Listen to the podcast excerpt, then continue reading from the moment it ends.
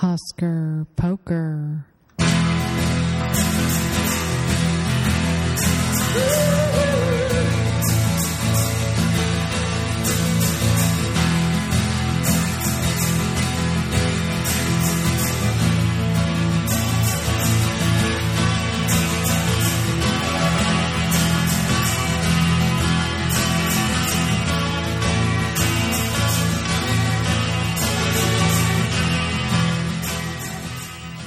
Jeffrey Wells on Sunday, uh, December 12th, giving a very rote intro to a very unusual day on the award circuit. Um, uh, this is um, Oscar Poker, as most of you are, are presuming and have guessed. Hello, Sasha. Um, good to see you again. Good to talk to you again. We, uh, especially since we didn't talk last weekend. I know. Nice to talk to you too, and welcome back from Marrakesh. Thank you.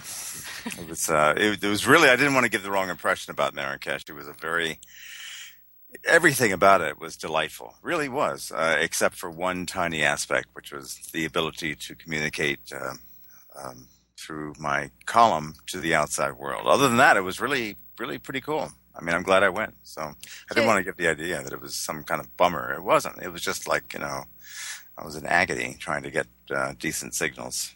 Right. Well, when you're working, you know, when that's your, your your job, you can't really be cut off from that. I think you made that pretty clear, and it did look very cool from the photos you took. So Yeah. Thanks. yeah. Yeah.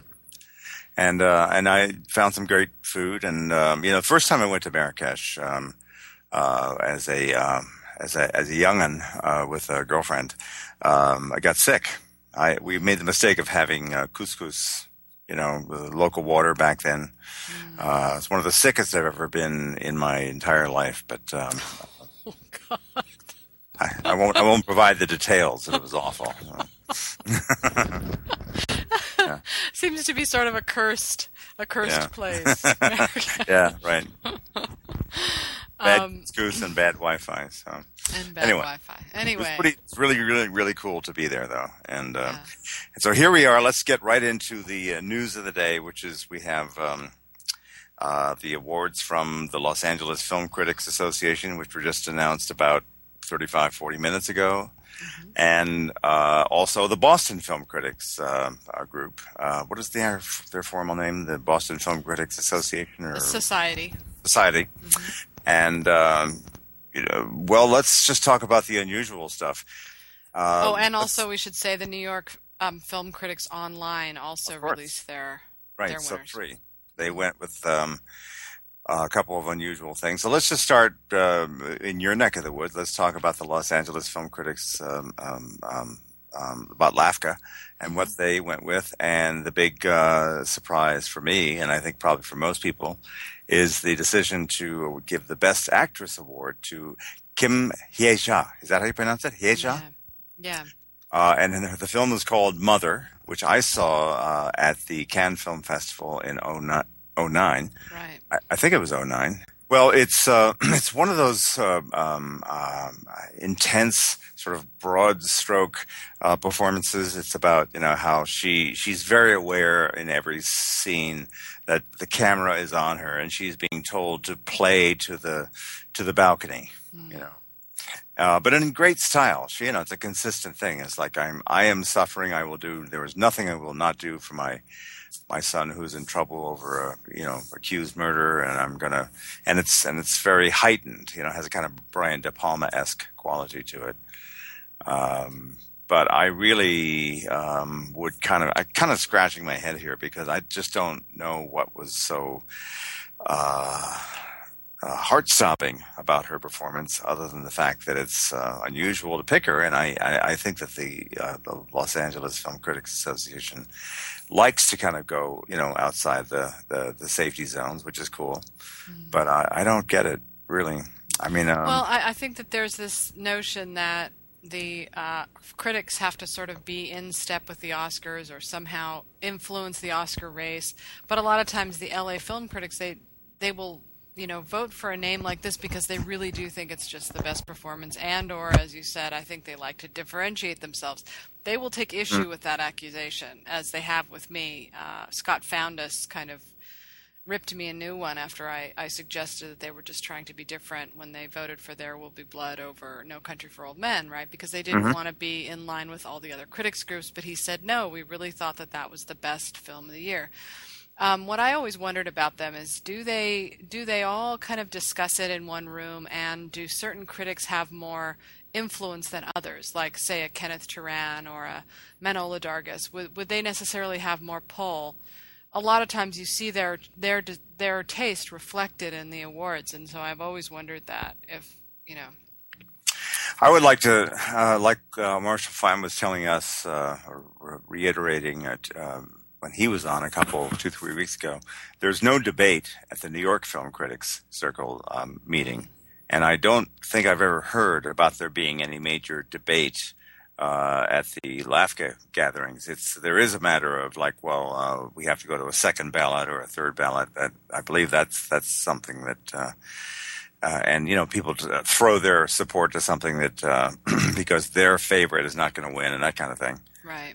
So I'd kind of kind of be interested to see. I mean, it's, it's certainly nothing. Uh, uh, you know, uh, it's just queer. It's, it just strikes me as queer that because there's you, you kind of expect or, or presume that the people that are um, talking about the possibles, just the possibles, uh, would have at least covered uh, Kim Hye-ja, uh, you know, in some way, you know, perhaps yourself, perhaps Scott Feinberg, perhaps uh, um, David Poland, perhaps one of the people on, and anybody, you know, somebody would have said, let's talk about this film, which has not been, you know, getting the attention, but let's also talk particularly about Kim Hye-ja because she is really quite the standout, and I really feel, you know, this would be derelict of, of us to not uh, bring her in, you know. Yeah. And, and but nobody did that. I mean, uh, does Well, that you know- we're just clueless? I don't. I don't think no, so. I don't think so. I saw we saw a lot of great performances in foreign films at Cannes. You know, they were, and we look at them and we say those are great, but they have no chance of getting nominated. Look at how hard it is just to get Javier Bardem in there Uh-huh. to be considered, or Jacki Weaver. I mean, it really does take a lot of effort on a lot of people's parts to get an obscure name into the race. And the LA film critics often drop in these obscure names and they go nowhere. They don't get nominated for Oscars. Every once in a while, one will. Um, but for the most part, it's not a, a done deal just because the LA film critics. I mean, a lot of times it's just the sweeping consensus vote because you're talking about such a large majority of people voting. And if they haven't seen all the movies, they're not going to vote for somebody they heard the LA film critics. I mean, how many Oscar voters are actually going to sit down and watch Mother? You know. Mm. So. Well, I wouldn't also say I, I wouldn't call that as something to be uh, particularly, uh, uh, you know, comforted about. I think that no, they I should know. watch. You know, And they should, but I mean, how many times can you throw at them? You should, you should, you should, you should. I mean, I think they're kind of under siege at the moment for all these different people. Oh, why don't you pay attention to this movie or that movie or this actor or that actor? There's so many of them. I mean, all they can really do is watch the movies they want to watch and vote for the, the people that they like. That's the Oscars. The film critics are different. You expect them to think differently in this case. Not to be different just to be different, but if they really do feel that um, you know, that this woman gave a better performance than Natalie Portman in Black Swan, then, for instance, because this to me seemed like an anti Natalie Portman vote. Because, yeah, you know- precisely what I wrote uh, just a few minutes ago. Oh, ago. you did? Because Jennifer Lawrence came in as a runner up. Mhm. And actually, you know, so, and that just tells you, you know, Kenneth Turan hated Black Swan. And he's a really powerful voice in the LA film critics. And so I'm just wondering how much of that had any influence on um, their voting. I, I know that's kind of ridiculous to say, and they'll always say, no, it's just what we felt at the time. Um, and, Now you you're you're are you saying because I read his review? I remember it was kind of dismissive in in in in large part. It certainly wasn't a, a praising, but uh, but uh, hate is that really a fair way to put it? Do you think? I think, mean, yeah. Okay, he was really okay. I got maybe got to reread Well, because with him, when he sort of likes a movie, he'll find things to say about it. He won't be too mean. But when he really hates a movie, he goes right after it. He goes right Okay. for the throat, and that's what that looked like to me. And so we might be seeing hate hate of Darren Aronofsky. You know, he's not everybody's cup of tea.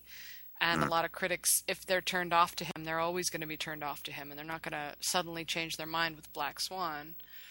Um, but you know, I mean, people complain about critics. You yourself complain that they all fall in step and all pick the same people. So we You're can't right. really complain when they. I can't decide- complain.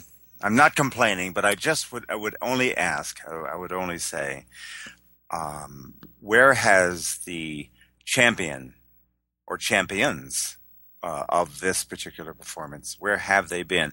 I'm not saying that a noteworthy piece by every uh, you know uh, impassioned uh, columnist, blogger, critic. I, I'm going to start looking, but I'm asking just where has the dialogue been?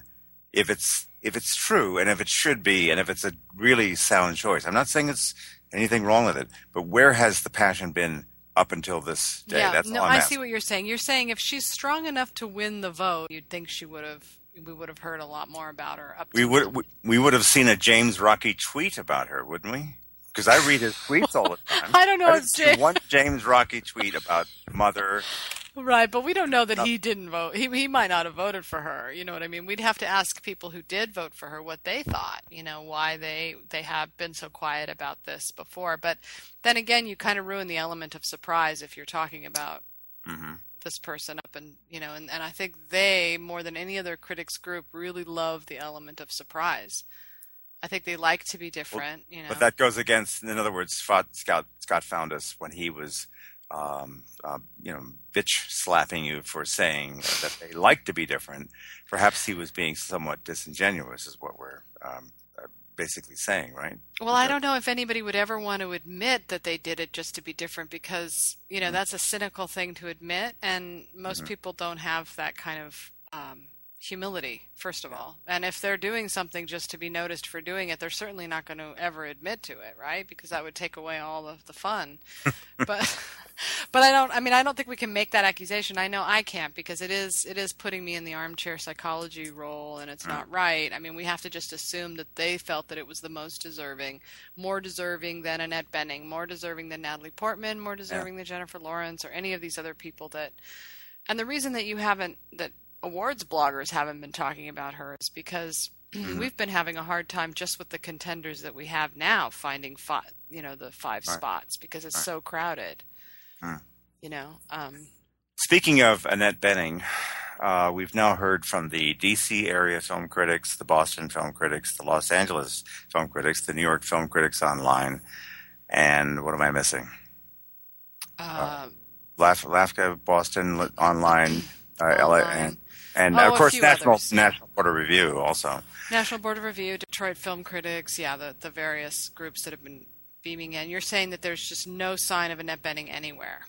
It's not happening yet. I mean, when's it going to happen? Doesn't it usually happen from somebody? Doesn't someone usually, uh, some group, perhaps more than one group, perhaps, uh, you know, uh, uh, you start to, you know, hear her name come in as, as, as someone who's really, uh, whose performance has really, you know, moved people and they're going to re- reflect that uh, feeling in, in a vote. And I we're know. not seeing it. I think you're so right. I mean, I don't understand why.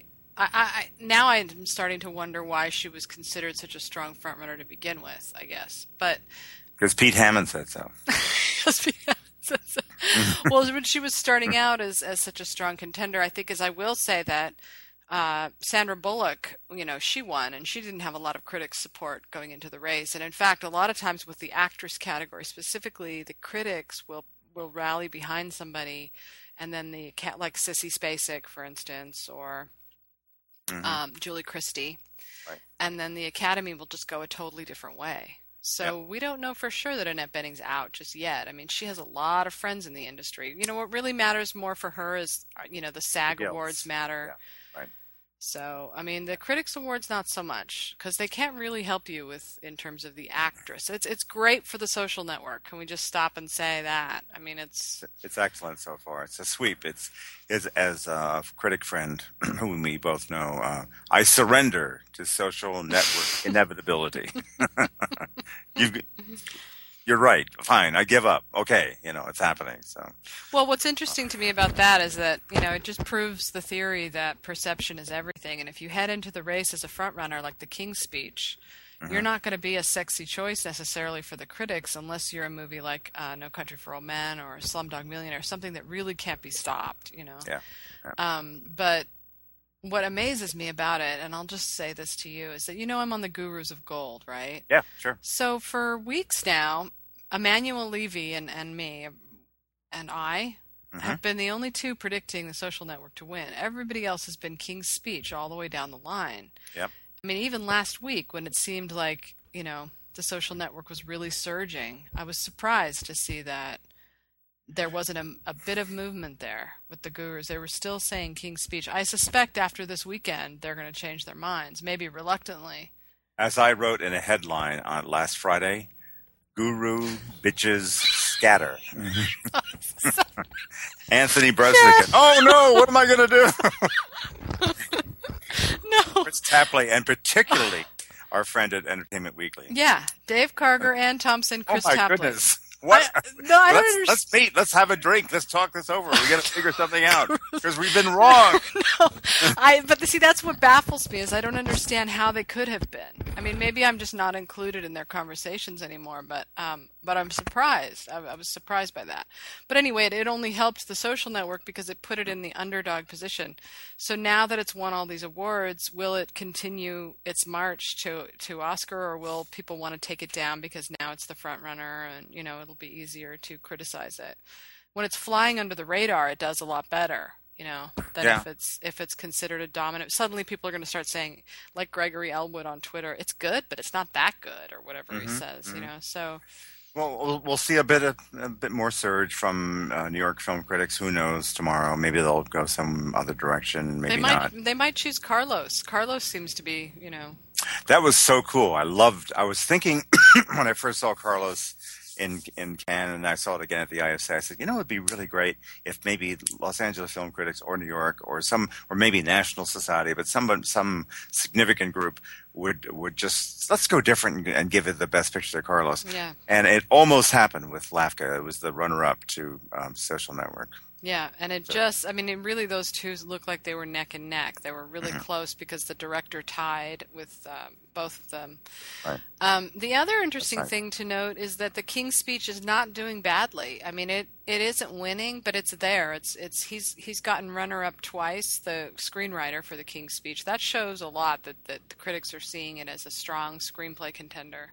Mhm. Um, and and uh, Colin Firth won for Best Actor, and Geoffrey Rush was runner up for With. LAFCA, you're saying, yeah, with LAFCA, and so you know, I guess but but not with uh, anyone. Uh, was he with uh, the um, New York Film Critics Online, Colin Firth? oh no, I don't know. James Franco won that. Yeah. Was he with? Was Colin Firth? Uh, did he win with the Boston folks? No, Jesse Eisenberg did. Well, I mean, he's in there, obviously. I mean, we, everybody's been saying there's no um, question that this is his year, and there doesn't seem to be any dispute. I've never disputed it, but um, you know, oh no, yeah, but it's interesting to see. It's kind of um, you know mixing up a little bit. It's not it's not dominating by any means. The King's Speech is not dominating, but we'll see what New York does. I mean, you know, if if New York turns around and says no, we think the King's Speech is a better movie than The Social Network, that will change things a little bit. You know. You're, there's a noise happening. You're creating some kind of sound, something, or maybe it's me. But there's I, I, when you were talking a second ago, I Mm-hmm. could hear a kind of a Oh no! sound. Can you hear Anyway, it now? it's it's gone now. It's gone now. So Oh no! now here's the thing: uh, if we had a statistician with us, like Scott Feinberg, and who, who had done some research, I would ask just to return briefly, and then I'll leave it alone about the Annette Bening thing. You said, and I agreed. We're you know correct. It's, she's going to do very well with the Screen Actors Guild, and she'll most likely because if we're accepting the uh, the um, Karen Freed, Pete Hammond uh, view of things, that it's going, you know, she's got a lot of um, Academy support. People know her; they feel that it's really time for her to uh, perhaps have her moment in the in the in the in the sun. And uh, you know, it's okay with me. It's great. She's a good actress, and she does very well in that film. But what is the precedent for someone being utterly ignored by all the um, you know blogger types, all the critics groups, nothing, and then it suddenly shows up as a strictly an industry inside the Beltway thing, uh, as far as you know a Best Actress nomination. What is that? Has that ever happened before? I mean, doesn't doesn't there a, a kind of a precedent for at least there's some critics. Mm, Something really. outside that. No, No, Denzel Really? Washington, when he won for Training Day, he hadn't won anything before that. He just kind of showed up on the scene and won. It can happen in the Oscars when it's somebody that people like enough, and if the if they don't have a lot of heavy competition, that's how Jeff Bridges won last year. He didn't really have a lot of competition. If he had had any better performance, he would not have won. But I mean, his performance was not that strong, but it was his time. Yeah. And that could happen with Annette Bening, I think, uh-huh. only because Natalie Portman, as much as I love her, I'm not seeing the strongest surge right now. She, if she was as strong as, say, Helen Mirren for hmm. the Queen, she Yeah. would be winning everything, and there would be no dispute. Mhm. Which is mm-hmm. sort of how I thought it would go. So I was surprised to see she didn't even get runner up with the LA film critics. And mm-hmm. that tells me a lot. That tells me that no, the actress race is going to be a race. It's not just going to be Natalie Portman dominating, which is sort of mm-hmm. how I thought it was going to go. I sort of um, was hoping, uh, also, just for the sake of poor Lesley Manville. I, don't, I shouldn't say poor Lesley Manville. I just feel that I really wanted, wanted to see her get um, at least nominated, and you know, uh, but she hasn't happened yet. No, and then, in fact, that movie hasn't made a blip anywhere. Mm. You know, so that that's a little frustrating. I think it's such a great movie, but maybe it had its its moment at, at Cannes, and it couldn't ever quite live up to the hype from from that. I was sort of, I'm sort of holding out hope that maybe she might, uh, since we're saying it's not going to be a, uh, it's clearly not going to be a Natalie Portman blitzkrieg at this stage. It would really be nice to see Lesley Manville win with the New York Film Critics uh, tomorrow, and I, it would be delightful, you know, just for the sake of her, uh, her own star and her own ascendancy, if you will. So. Yeah, no, I agree. And I was noting, um, as I was watching The Fighter, I was thinking, um, you know, it's it's interesting how many crazy women are in the race this year. They're just off the charts nuts, and the men are kind of holding it together. You know, some years we have crazy men, right? But this year it's definitely crazy women all over the place. Now, before we uh, get into, I'd love to talk to you uh, a bit because I liked what you were saying about the fighter.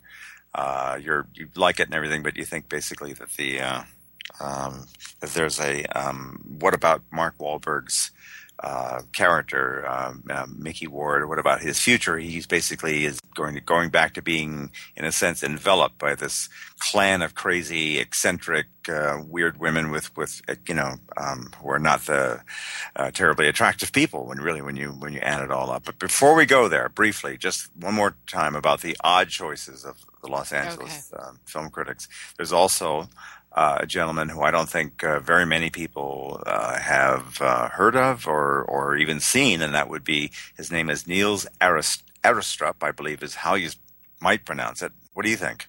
I Aristrup? thought, yeah, I think it's Arstrup.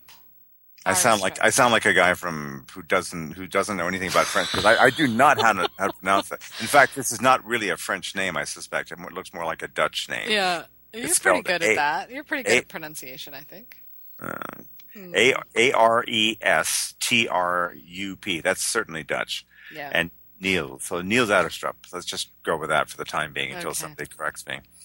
Uh, so he plays, uh, as I described it, he plays a kind of a scowling, threatening, tough prison boss, as all prison bosses mean. And when we say prison boss, we're referring to the guy who kind of runs the uh, the action inside amongst the prison populace in this French um, prison that is the main setting for uh, Jacques Audiard's excellent film called A Prophet, which is um, quite long. It's almost like three hours or maybe over three hours, or just not quite three hours. I forget the length, but it's quite the uh, epic in a sense.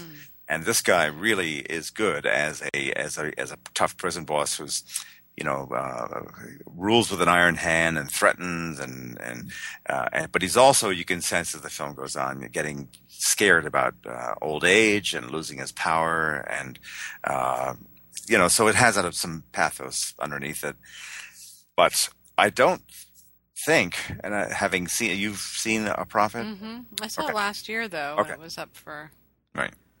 So here's, tell me what you think. I just think he's he does the job the way any good actor would. You know, you have to play someone who's blustery and snarly, who can scare people and maintain uh, power and control in that in that uh, prison environment by being the the meanest, baddest dog in the block. You know, and but I don't. Again, I didn't strike me as being something that just kind of stopped my heart and made me think, "Wow, this is this is one of those performances that's going to stay with me. I mean, I thought it was good, but again, I don't get why he has won for best supporting actor from. From um, Well, the way I took that was that I noticed that there was a lot of um, love for a prophet last year and also this year. It just seems to keep popping up on top 10 lists and here and there. I think it was a movie that people really loved and they didn't feel like it got the credit it deserved. As uh, somebody brought up on Twitter, it's a, it reminds them of City of God, which also um, kind of came back the year after it, it was it would have been up for the foreign language film and it ended up getting nominated for major category um, at the Oscars and major categories. So I think what they're showing is that they're they're trying to keep, you know, they're trying to get maybe get that ball rolling of don't let a prophet get forgotten because it was too good of a movie to just watch it disappear. So that's Yeah. sort of how I take that. Um, but so it's a token thing for the prophet. You're a prophet. You're saying that's that's, kind of how I saw it, right. yeah. But I also, and I, you know, Guy Lodge actually predicted that, and I thought that was a really good prediction to know that they were gonna that they were gonna choose that. I mean, talk about obscure, but somehow he knew that that movie was going to be, and that performance would be remembered. It just shows how little we know, how little Mm-hmm. I know. I mean, about about really what is driving these, um, because I think we get we kind of get stuck in a groove, and our groove was you know Mm-hmm. awards race. So it was Christian Bale, Geoffrey Rush, Christian Bale, Geoffrey Rush. You know, it wasn't any kind of thinking outside of that box. So you got to hand it to the critics for for doing that. Um, but the the curious thing about this was that was the lack of support for the fighter in any category here at the, the LA Film Critics, and they have quite a large membership, and not one runner-up or nomination from the fighter. That's curious to me. And if they fail to, if it fails to show up at the New York Film Critics, that's not a good sign. You know, it's very possible because it does seem like a you know obscure name just plucked out of nowhere. Look, it's just it's just a good performance. It's not something that stops you. It it, it doesn't make you you know take your take takes you know take, uh, just you know stop thinking and and just like stop the train and let's think about this. This is something exceptional. Something has really happened here. When I saw this guy play this prison boss, it doesn't happen like that. I'm I'm I'm I just don't understand what is happening here. You know, it's it's it's. Uh, I, I I do understand and and concur that that you know people wanted to do something for. Um, for uh, a Prophet, and it's a it's a brilliant film, and I I, I worship it. I, I've seen it uh, two and a half times, and I've got the screener. And I, I easily see it again. It's good, solid stuff. Well, you know? check this out. Here's a weird thing. Um, not a single acting winner at the LA Film Critics was an American actor. Colin Firth's English, Kim Hye-ja's Korean, Niels Alstrup is whatever he is, Dutch, and Jacki Weaver is Australian. So it's interesting Uh-huh. to me that they couldn't find any act, you know, actors this year in a, that that have been released in an American film that they thought was a, was good enough to award. That Uh-huh. really really says something from the Los Angeles film critics of all people to go completely international like that. Uh. Um, Right.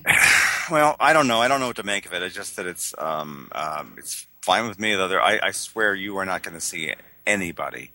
Uh, I mean, I just don't know where this is coming from. I, I, I was just asked. There's a process here, like I said about about our um, the esteemed uh, actress who's won for best actress with um, with LAFCA.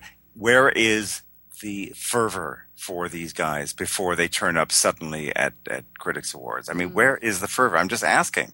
I'm not saying it's not there. I'm not saying that I am the most comprehensive reader and and you know um, a note taker as far as the you know the the the you know come from behind surprise you know but there's got to be people who who care enough to put uh, you know put thought to, to pen and, and and share their passions. I'm just saying where is it? I haven't read anything. Isn't that the process? Doesn't doesn't don't people write about these things? Don't they talk about them? Isn't there some conversation about these people prior to their you know Well, winning? they they spend a, they spend a lot of time talking. I mean, I think they talk before they vote, right? So, um, you know, all it takes is is a kind of charismatic leader to start talking about a great performance, and you know, suddenly people start thinking, yeah, you know, that's a really that's right, that's a great performance. I'm not saying they do that. God, Scott Foundas will kill me if he hears that. but I'm just throwing it out there as a possibility of the way you know sometimes human behavior can can be. But I agree with you that when it comes out of nowhere like that, it's strange because we haven't seen a lot of a lot of press, a lot of um, top 10 performances, for instance, that would name those. But I do kind of respect and admire their rebellious spirit here. I really Yeah. do. I like Mhm. it. I mean, even if it means they're kind of throwaways and they're they can't really be taken seriously for the Oscar race too much, but except for Social Network and maybe um, Jacki Weaver. Mhm. But I, you know, you got to admire their moxie for for just going so off the off the rails. I think what they're doing also is they're perhaps um, they they they uh, in in in my view correctly uh, believe that the the season is about is about celebrating the, the the work that really ought to be seen that people ought to be paying attention to if not theatrically then on the DVD circuit. And so they don't really give a shit about the Oscar race you know and they feel that the Oscar race has been undermined and you know doesn't doesn't have the authority. It's not the only game in town. There's too many other games, and it's you know it's part of the whole way things are going in, in publishing. You know, it's this it's just not the you know it's just not Time and Newsweek as being the major weeklies and NBC, CBS, and you know there's there's a, a hundred voices. There's a thousand voices. There's and uh, you know I think these people just don't really care about the end game. I don't think they do either, and I think they they deliberately don't care. Like they're really showing that they don't. But on the other hand, they're kind of showing that they do because they've got picture, director, and screenplay all for the social network. Um, However, I will say that this is why the New York film critics are more influential um, and more reliable as Oscar predictors than the LA film critics, which tend to kind of just be this sort of you know different group. Um, and that's fine, good for them. You know that a lot of people will will appreciate that. It's just that for people who watch the Oscars, which you know we're a, a sleazy little group, yeah. you know, nobody respects us very much. We're, the bottom, we're at the bottom of the food chain. Yeah. But you know, I mean, what can you do? You just have to look at it and go, okay, interesting. Next, you know? right. But Right. so Well, let's talk about your reaction, your interesting reaction to um, to um, the fighter. Now, um, perhaps you could just um, give um, everyone a rundown of, how, of what you thought, and then Yeah. we can get into that thing you Well- were talking about about the women in the family, which I think is really good. Okay, so the first thing I noticed about it was that it was a packed house, completely packed. There was one seat left, and I took the last seat. And Where I liked was? Un- under at what the ArcLight. At the ArcLight, I didn't go to a screening. I went to the actual audience. I was invited to the you know premiere and this. I, I just I never made it to any of those, and I I actually had wanted to see it with a crowd because I heard that it's a crowd pleaser, and I wanted mm-hmm. to, to feel that. I wanted to see what how people were responding to it, and it was funny because the crowd was very entourage-ish. They were not snobby film people that you would think. They were, you know, they were regular people. They were street people. They were, you know, teenagers. They were people who might be interested in Mar- Mar- Mark Wahlberg movie. Um, so, and they were into it. They were laughing. They applauded at the end, and you know, I unfortunately for me, as much as I liked, I, I don't think you could not like it because it does. It's so heartwarming by the end, which is unusual for David O. Russell. Um, but it, it does. It gets you by the end, especially Christian Bale um, talking about his brother. It just it just gets you. You know, you can't help but be moved by it. But um, All right. and I think that the audience was caught up in it. Um, for me, I sort of felt like I knew what was coming every scene that that it was happening, and so while I enjoyed watching it, I wasn't exactly caught up in it and surprised by it because I sort of felt like, okay, so this is the only thing I didn't see coming was that they would so quickly turn back to being friend, you know, to being friendly with the family.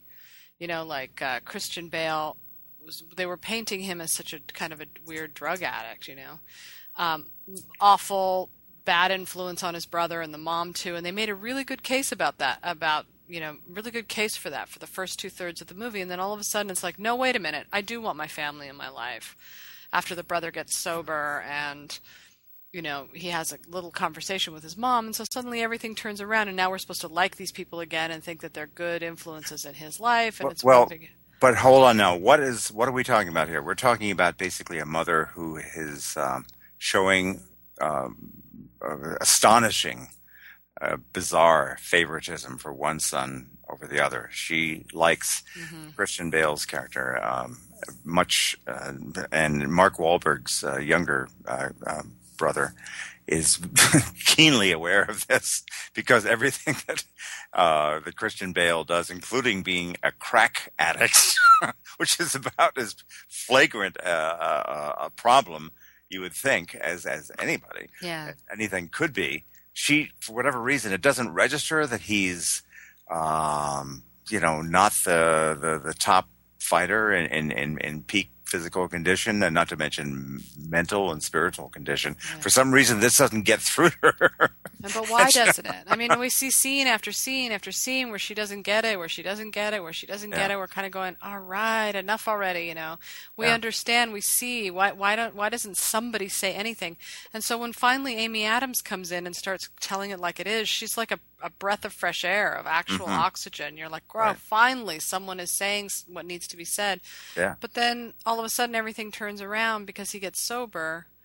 And maybe that's how it happened in real life, but I had a hard time readjusting myself. Like I still wanted him to break free of his family and I still wanted him to do to go on with his life without them.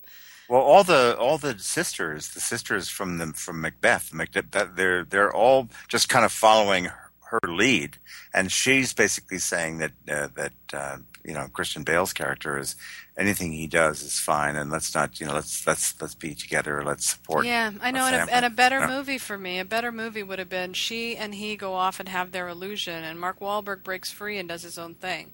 I Mm. know that's not how it happened in real life, but that to me would have made a better movie, just because I didn't, I didn't believe, I didn't like Melissa Leo at all. No, And I didn't either.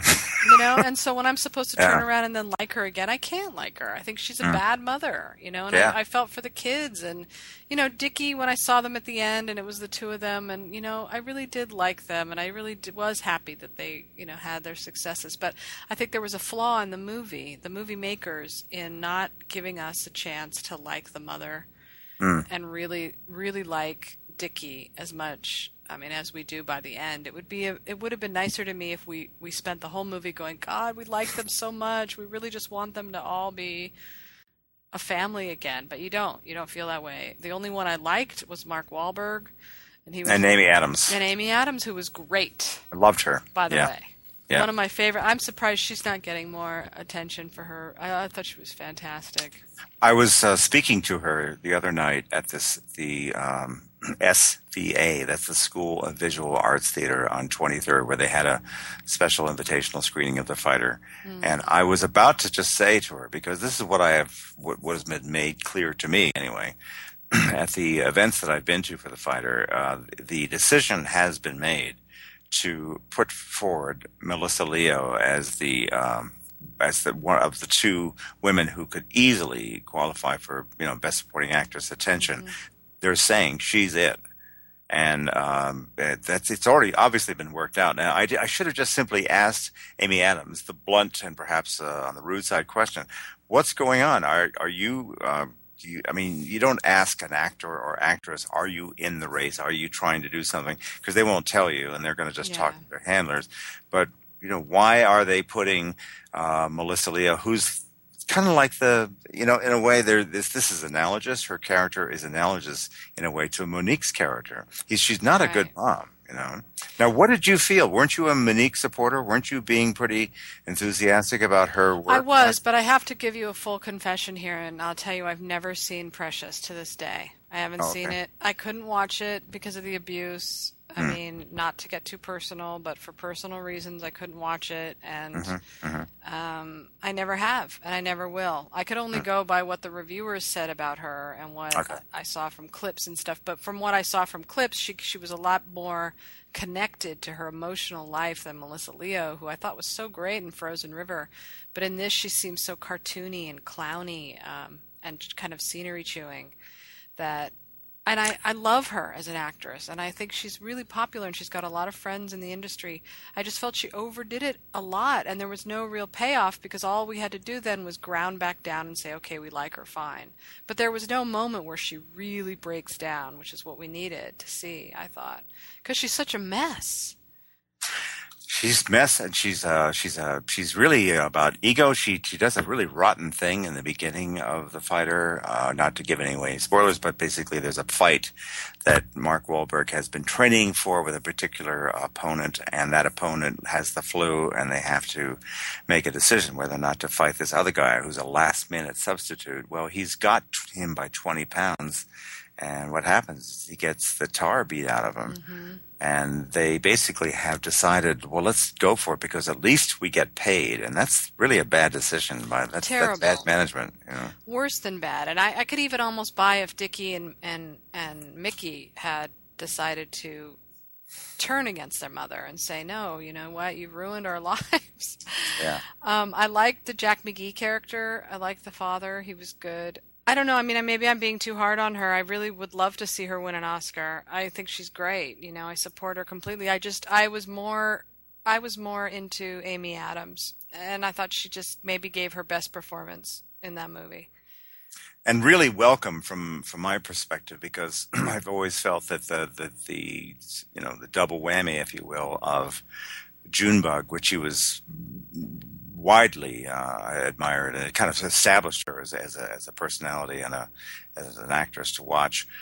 Coupled with um, uh, Enchanted, which was a, a huge hit also for her, and she did a, another great job as playing the you know the the, the princess uh, from a cartoon come to life. Um, but uh, but that created an impression of being kind of a uh, you know a little bit of a goody two shoes uh, person, you know. And I, I just felt this this gives her grit and reality, and I just loved her what she had. I thought that bar conversation in the beginning of the film between she and Wahlberg, uh, when they're just kind of sizing each other up and talking about who they are and. And she talks Yeah. about lousy tips and, you know, are you married and all that stuff. That was great. you know. It was great. Every moment she was on screen, I enjoyed the movie, and the two of them together. What charisma, you know. Yeah. I, and I, I was looking at him, and I was looking at her, and I was thinking, man, she is just sitting there thanking God that this guy walked up to her and asked her for her phone number, and she's playing it so well. And I also mm-hmm. loved how she banged on the door, and that's how he knew she was there. I loved how she mm-hmm. stood up for him. Um, and, and I again resented the movie a little bit for turning her into a crazy person by the end. You know, when they say, "Oh, you're just like her," and you know, you both want to do bad. No, it's not true. They're not alike at all. Amy Adams was very supportive of him and helped him, and he, you know, and she doesn't trust that Christian Bale isn't going to relapse back into into um, into being a um, you know a crackhead, which uh, I, I wouldn't either. You know, I, I don't trust anybody who's been an actor. I mean, it's one day at a time, but that's what uh, O'Keefe, uh, the character, is like also. So I just thought we needed one moment of Melissa Leo stopping and noticing, really Yeah. noticing what she's done to her sons and what she'd done to Dicky and his drugs and her weird alcohol and what she's done to her other son. And then maybe they forgive her. Maybe. Yeah. But that was never happening. It was just like, okay, let's push it all under the rug. We're a big happy family. Let's go on and win the win the fight. You know. Well, there is a moment where she says, I, I didn't realize that you felt like that because he says to her, Can you be my mother just once? Yeah. You know, I thought, I thought, I'm your son too. Can you like stand up for me just once? Um, and But that wasn't just it with her. There was a lot going on there. You know, I mean, it, she wasn't just playing favorites. You know, there, there was other th- there were other things about her that I thought, especially if you're talking about substance abuse. You know, and you're talking about him getting sober and all that. I mean, I don't think they really deal with that as well as they could have. Not to turn it into a total self-help thing. I mean, it's you know what? It, it, all of this I'm saying is just my own minor quibbles with it. I think it's a really um, entertaining movie and really moving. And I think that Mark Wahlberg is so good in it. He's worth it. And, and Christian Bale is amazing. You know, say what you will about him as a person, but he sure can act, that guy. And, um, you know, his, his change from Dicky in the beginning to Dicky in the end. I mean, that performance, like Natalie Portman's, it just embeds in you. And you, you can't shake it no matter how hard you try. You Right. can't get his face out of your mind. You can't get his worries and his fears and his, his you know, the moment that he realizes or that, that you realize that they're making a movie about a crackhead instead of a fighter. All that stuff. I mean, he's the fighter in the movie. yeah. So, Yeah. you know, he's the fighter. He's and so I thought that was all really good, you know. And Wahlberg, it, it, it has been said by others, his he has a he has a his character um, um, Micky Ward is a bit of a passive figure uh, more than a bit. He is a passive figure. He's a passive figure, but the camera loves Mark Wahlberg, and so you'll see this in reviews a lot. They're saying, you know, I think one criticism said that the filmmaker doesn't realize what he has with Mark Wahlberg, and it's true, because you know that guy he burns up the screen. You can't take your eyes off him, but he mm-hmm. isn't given a lot to do. You mm. know? Mm. Incidentally, uh, much has been made, much has been talked about uh, Christian Bale's uh, reticence to play the, you know, the dog and pony shows and, and, and show up at these things. Our, our friend uh, Scott Feinberg did a um, um, um, moderated a discussion with the uh, fighter people, and and this is in front of one of the guilds, I believe it was. He said, and um, Bale did show up, and he said that Bale was uh, fascinating and gentlemanly and completely forthcoming. Hey, I just don't think he likes being probed by journalists about his the inner fibers of his personality and his life. But he was he was doing a nice, um, you know, a good political job and being a real gentleman, and everybody liked him. So Yeah, that's good. I mean, he should just keep doing good work, and you know, he may never win an Oscar, yeah, yeah. but Anyway, he was also uh, signing regular folks' autographs at this screening that I was at the other night. Uh, so he's a pretty cool guy. I, I like him, you know, and, and people can go George C. Scott any any time they want in my book. I mean, that's that's a completely okay thing with me. I don't think there's any reason. Do you think that that talking a George C. Scott game is going to work against him? Do you think people don't respect that viewpoint? From a from a now that we're let's just talk about the Oscar uh, vote. Do you think that's going to hurt him for being, um, you Yeah. know, not, he doesn't want to be interviewed that much, and you know what he's what he's put, put across so far. no, it's going to hurt him. Yeah. He could win every single critics award and still not win the Oscar. For reasons that I told you before, which is that he yelled at crew guys, and you don't do that. And but also, his performance isn't the kind that is like George C. Scott's in Patton or you know Katharine Hepburn, the kind of roles that she played. He doesn't play that kind of character, and uh-huh. he's not likable. And they have no reason that they're going to want to award him because they don't really want his approval, which is what that's all about. You know, they always wanted Woody Allen's approval. They always wanted Katharine Hepburn's approval, uh-huh. but I don't think that anybody's going to feel that way about Christian Bale. They don't like him enough to award him if he doesn't. Look at even Sean Penn had to come out and start shaking hands and stuff. Sean Penn, who is maybe hmm. the best act male actor in America, you know, he still had to do it. Hmm. So if you want to win, but if you don't, and the reason that Sean Penn finally did it because he realized it wasn't about him. It was about the movie, and it was about Clint Eastwood, and it was about um, you know helping people who worked on the movie win some Oscars. It wasn't hmm. about I'm Sean Penn, I deserve an Oscar. So when Christian Bale matures a little bit, he'll realize that it's not about him anymore. And he hmm. has to suck it up and deal if he wants to be in show business because, you know, a lot of people aren't in this just for ego. A lot of people make their money on, on how many Oscars they win. It's their mm-hmm. bread and butter. So Yeah. you be gracious, you go out, you do interviews, you know. Could, mm-hmm. he could learn a thing or two from Ben Affleck. Well, as I said, though, in front of a guild audience, he was quite effective. He's quite charming. He was quite open. He was quite um, gentlemanly. He was quite, you know, people liked him. He did was a hit. Well, that's So good. maybe Yeah. it's different with he just uh, maybe it's just because of the, you know, the the in depth journey, you know, and and and let's face it, you know, the junkets, the shallow questions, the idiot questions, the. Uh, the the supermarket tablet questions, you know, all, all that stuff. I know, but the good guys take it all with a grain of salt. The good guys just laugh it off and move on and go on with their lives. You know, the the pros, the guys like Jeff Bridges or Colin Firth, or you Yeah. know, these are the people that that will eventually win Oscars because it is partly about that side of it. You know, how gracious you are, how much people like you. I mean, I'm sorry to say it, but it really is. If that Korean woman that just won the LA Film Critics, if she started coming out here and doing like what get you know, if she started like dressing up and showing up on talk shows and letting people make jokes about her, and suddenly she she might just be nominated, you know, Uh huh. Uh huh. because that's how it goes. Like look at Roberto Benigni when he won for Life Is Beautiful. I mean, he was his his performance outside of the film was what got him that Oscar. Hey, incidentally, you said that you have received a screener of Mother. Mm-hmm. You're talking about this year, Yeah, recently. Mm-hmm. I have not received it, and I get I've gotten absolutely everything as a member in good standing. with the um, Broadcast Film Critics Association? Well, you know, I got a whole big pile of Magnolia screeners. And I, I half wonder if that isn't partly what drove these awards that people got these screeners for these movies. Um, Wait a minute, I got a whole bunch of. Maybe I'm, I should um, I should take that back because I got a whole ton of Magnolia things, including the documentary about Eliot Spitzer and Mm-hmm. everything. So and Mother's not in there? I guess I should. Uh, I bet it is. You take a look diplomatically again. uh, retract that statement, walk it back, take a take another look. But I don't remember seeing it. I remember going, you know, title by title. But Well, I'll have to go and check mine, but I'm pretty sure that it's in there. okay, So I'm pretty sure that that Mother is in there. It still doesn't make me want to watch the movie.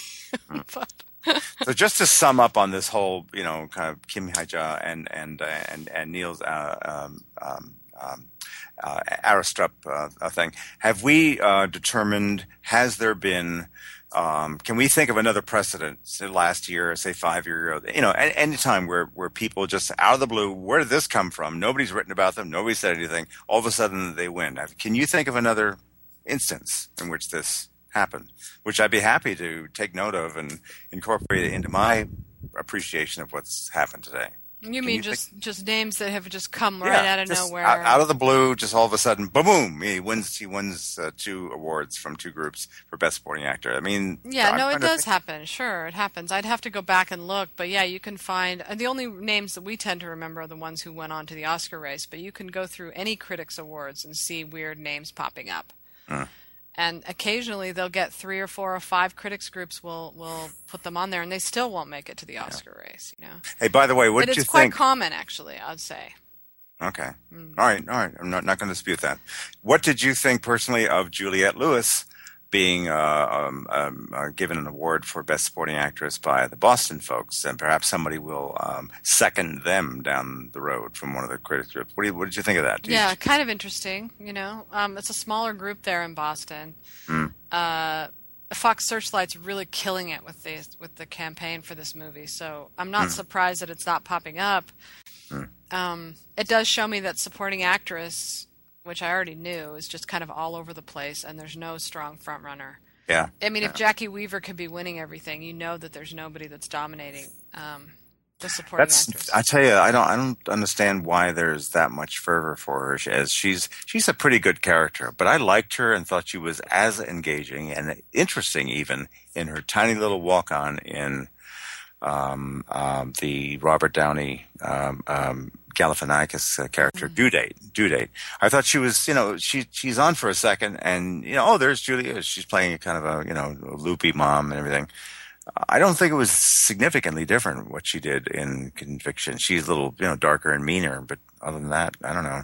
Yeah, it's interesting. I mean, it could just be a one-off. You know, you never know. I mean, you have to when it's a star like that, you have to kind of take it seriously. But God, there's so many great supporting performances this year. I'm so surprised that that they would have chosen that one. Not that it's bad. It's just that Yeah. I, I think Yeah. that um, if it were me, I would have picked somebody different. But you know, maybe they're testing their influence to see if they can get somebody started, and then you know, on down the road, if they get an Oscar nomination, then it's sort of like, well, wow. So we were the first pre- people that saw that they were going to be nominated. Hey, did you have a chance, by the way, to go to any of these 3D Tron screenings? Have you seen no, that yet? God, no. I got invited to one, but hmm I have no reason to go.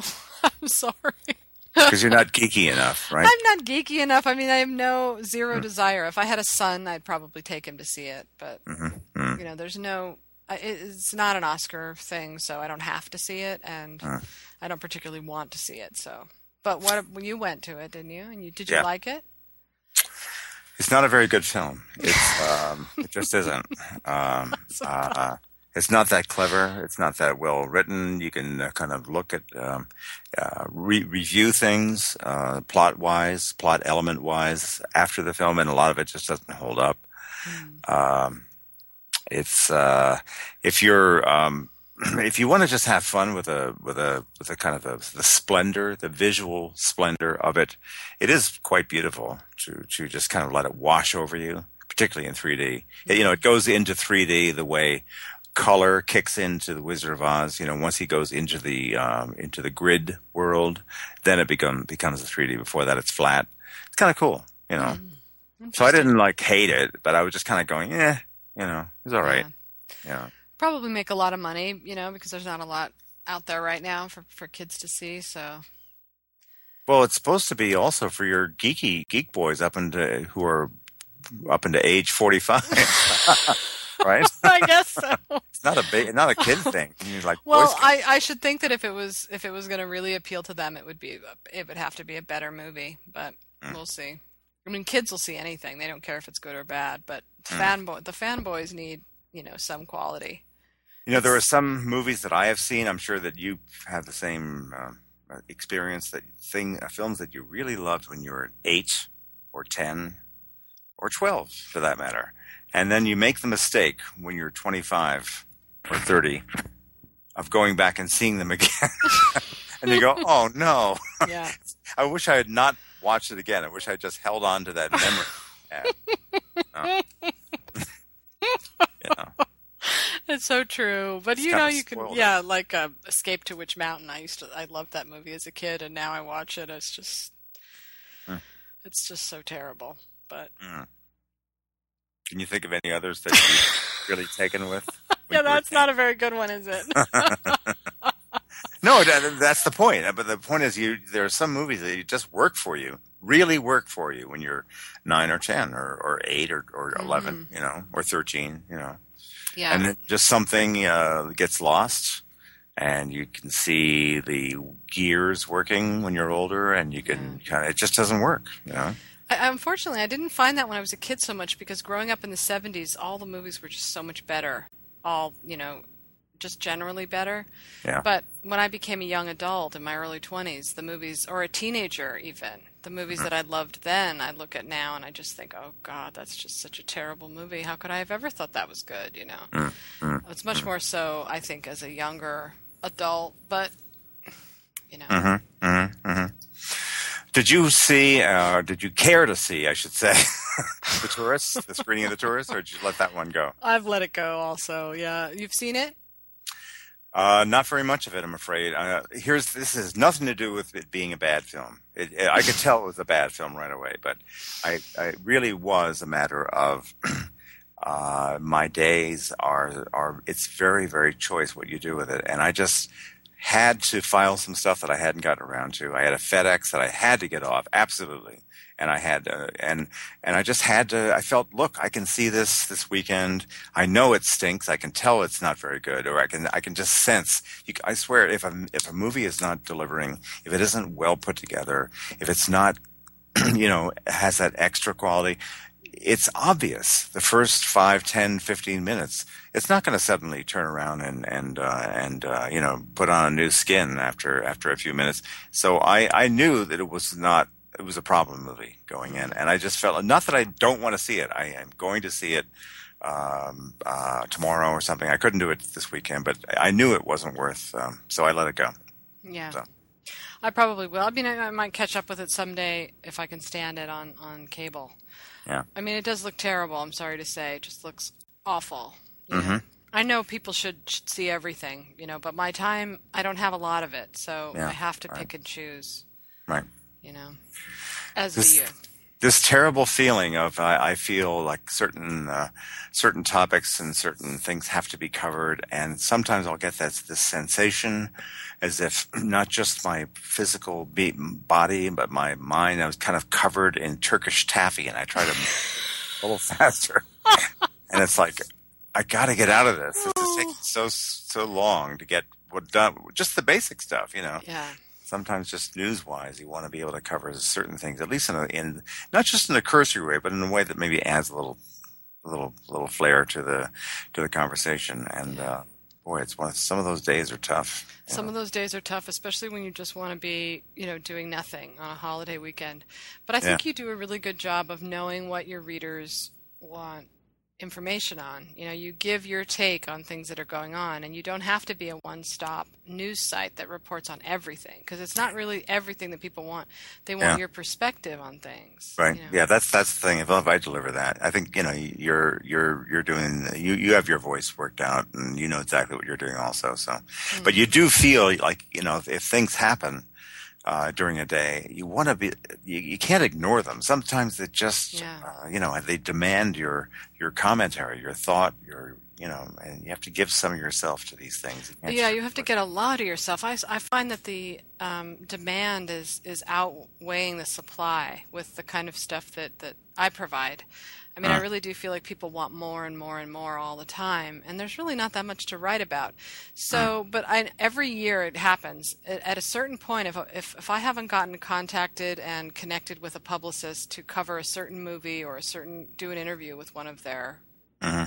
Um, contenders, right. at a certain point you just do reach critical mass, and you can't do anymore. You can't uh-huh. take any more interviews. You simply can't you can't write about this movie. You can't fight.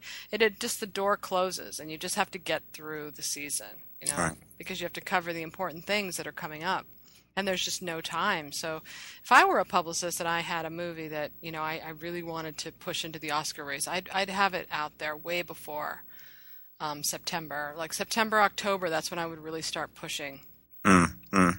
And you know a lot of them wait too long. And by the time they think that they have to start when oscar season starts in december but by then it's really too late because everybody's kind of just trying to keep up with the season. Guess what? I We're, just realized something. I'm this is it's quarter of eight. Oh yeah? My time and i have agreed and said i would be attending uh, two things. The first part of which I've missed, and that it is a screening, a screening. No, it's it's only a screening of Sofia Coppola's somewhere, which oh. happens to be my favorite Sofia Coppola movie so far because it is so daringly uncommercial and that it doesn't tell a story and it, you know, it doesn't tell a story. Doesn't. That's really. a great, great review. It makes me really want to see it, Jeff. it's an Antonioni film, and I think to me that's that's high praise, and I and I really do because um, his films really aren't about story; they're about things sort of seeping through a, a sense that something is not quite right in the world of these characters, and they're and they're hungry uh, and a little a little bothered by what their lives are. And you can sense it as as vividly as Sherlock Holmes could, you know, you know, smell or sniff out a clue. You know, I mean, it's mm-hmm. very clear what you're what you're seeing, but it just doesn't deliver the content by way of um, you know of plot and story. It's more of an atmosphere thing. No, that's great though. I mean, I, I, love that she's that she she does her own thing and she is a true artist, and I right. love that about her, and I respect it greatly. Right. Um, I just don't think that it it is necessarily going to mean that she's in the awards race if she's going to go that outside the norm, but maybe I don't know. You know it's probably not going to be an awards film, but it, it really uh, I feel like I want to pay her the respect that I that I feel for someone who has um, done something pretty different and yeah. uh, and you know really outside the box of. Uh, you know, Marie Antoinette was a kind of uh, was, was, clearly that was a kind of a pageant film, like a hip pageant film in a way, and of course we all uh, responded to uh, Lost in Translation. We certainly liked the the the, the, the chemistry between Bill Murray yeah. and uh, and Charlotte. Um, you know, but I I just uh, this is this is exceptional. It's brave. You know, it's like they must have told her this doesn't have the stuff of what people usually pay to see. You know, this is a little bit of a issue movie in a way for us. You know, financially, and uh, and I just really respect what she did here, and I think it's a real real kind of um, artistically, it's a it's a step forward. Oh, that's great. That's great yeah. to hear. You know, I'm I'm I'm yeah. definitely going to read what you wrote. I'm excited about uh, seeing your perspective on. Although I have seen you write, I have read what you've been writing about the film mm. so far, so yeah. that's good. So anyway, the screening at the Tribeca Grand Hotel, which is happening as we speak, uh, oh. I missed that, but I've seen it and I've got the screener, so it's not like, like a big deal. But there is something happening at the Standard, which has become the uh, default uh, party hotel mm. over the last couple of weeks. I've been to a party for the um, the fighter just the other night, which was awful, by the way. It's it's the, it's the greatest uh, space. You know, I talked. Did I mention the bathrooms there? you did. You mentioned. astonishing. You have to have that experience once in your life. Oh my God! Have the city literally at your feet and no walls, no nothing. You know, ceiling to floor, pure glass just astonishing. You know, I'm like I said, it's it's tinted. I'm I'm sure, and you can't tell when a glass on the other side has been tinted, but it's really quite a, the experience. Anyway, the party was awful because they let everybody in, and and all parties have to be controlled. If you let Yes. too many people in, it's awful, and like let me out of here. Right. And uh, there was a line to get into the coat room when I got there, Mm. and I just said, "May I please be excused from this line? Can I just like go into the party because I don't want to wait and leave my coat and take 25 minutes, you know?" Though I, I could imagine for the fighter that would be the case. It caused quite a, quite a stir there at the ArcLight. I was surprised at how many people were there, um, the types of people that were there. So I could see that being a really popular. You know, the Black Swan party in L.A. was just terrible. It was so crowded, you could not go to the party. You had to just immediately leave because you Where couldn't was it? stand. It was at the Roosevelt, right across from the Chinese. Was it at the the pool area outside? Mm-mm, no, it was Oh. inside. And, Okay. and Too it was- cold? it wasn't cold. It was just packed Hmm. with hundreds and hundreds of people. Okay. You know, and so I don't think anyone could have stayed there. There was just no way. You could barely get to the bar. You couldn't even walk through the room. It was Hmm. so crowded. So, Okay. well, all right then. So All I right. guess that's it for another Yeah. Episode 11 or 12 or whatever it is now of Oscar Poker. It's it's definitely 11. I know that. It might be 12, but let's let's we'll determine that later when we write up the copy about it. But Yeah. uh, but uh, just to sum up, I think we we covered interesting things at the Critics Awards, and we talked about, and I think a, a big point that has been made. I'm certainly going to devote some time to it later tonight. Is if a, a favorite, uh, an unusual person, is uh, who's not been talked about very much. Uh, shows up in a, in a couple of, of, of critics awards, which has happened with the with, with Niels. Uh, why haven't I think this really has to be answered? Why hasn't someone uh, somewhere uh, written to some extent uh, passionately, you know, so that people read it and it bounces around, you know, it gets twittered something, and there hasn't been zip about this, and I just don't understand. I really am. This is why there's a big question mark in this. Discussion we're having because I have no idea where this came from. So we've covered it. We've covered it. We know what we're going to go do. We know we're, gonna, we're how we're going to uh, follow up, and uh, and this was fun. We're This we're, was we're fun. we're totally fine uh, as as a twosome. All right. Have a lovely Sunday. Lovely talking to you as always. You too. And, uh, Same here. okay. Be well. Okay, you too. Bye bye bye. You've been listening to Oscar Poker with Jeffrey Wells from HollywoodElsewhere.com and Sasha Stone from AwardsDaily.com. You can find us on Twitter at awardsdaily and at Wells H. Wood. We'll see you next week.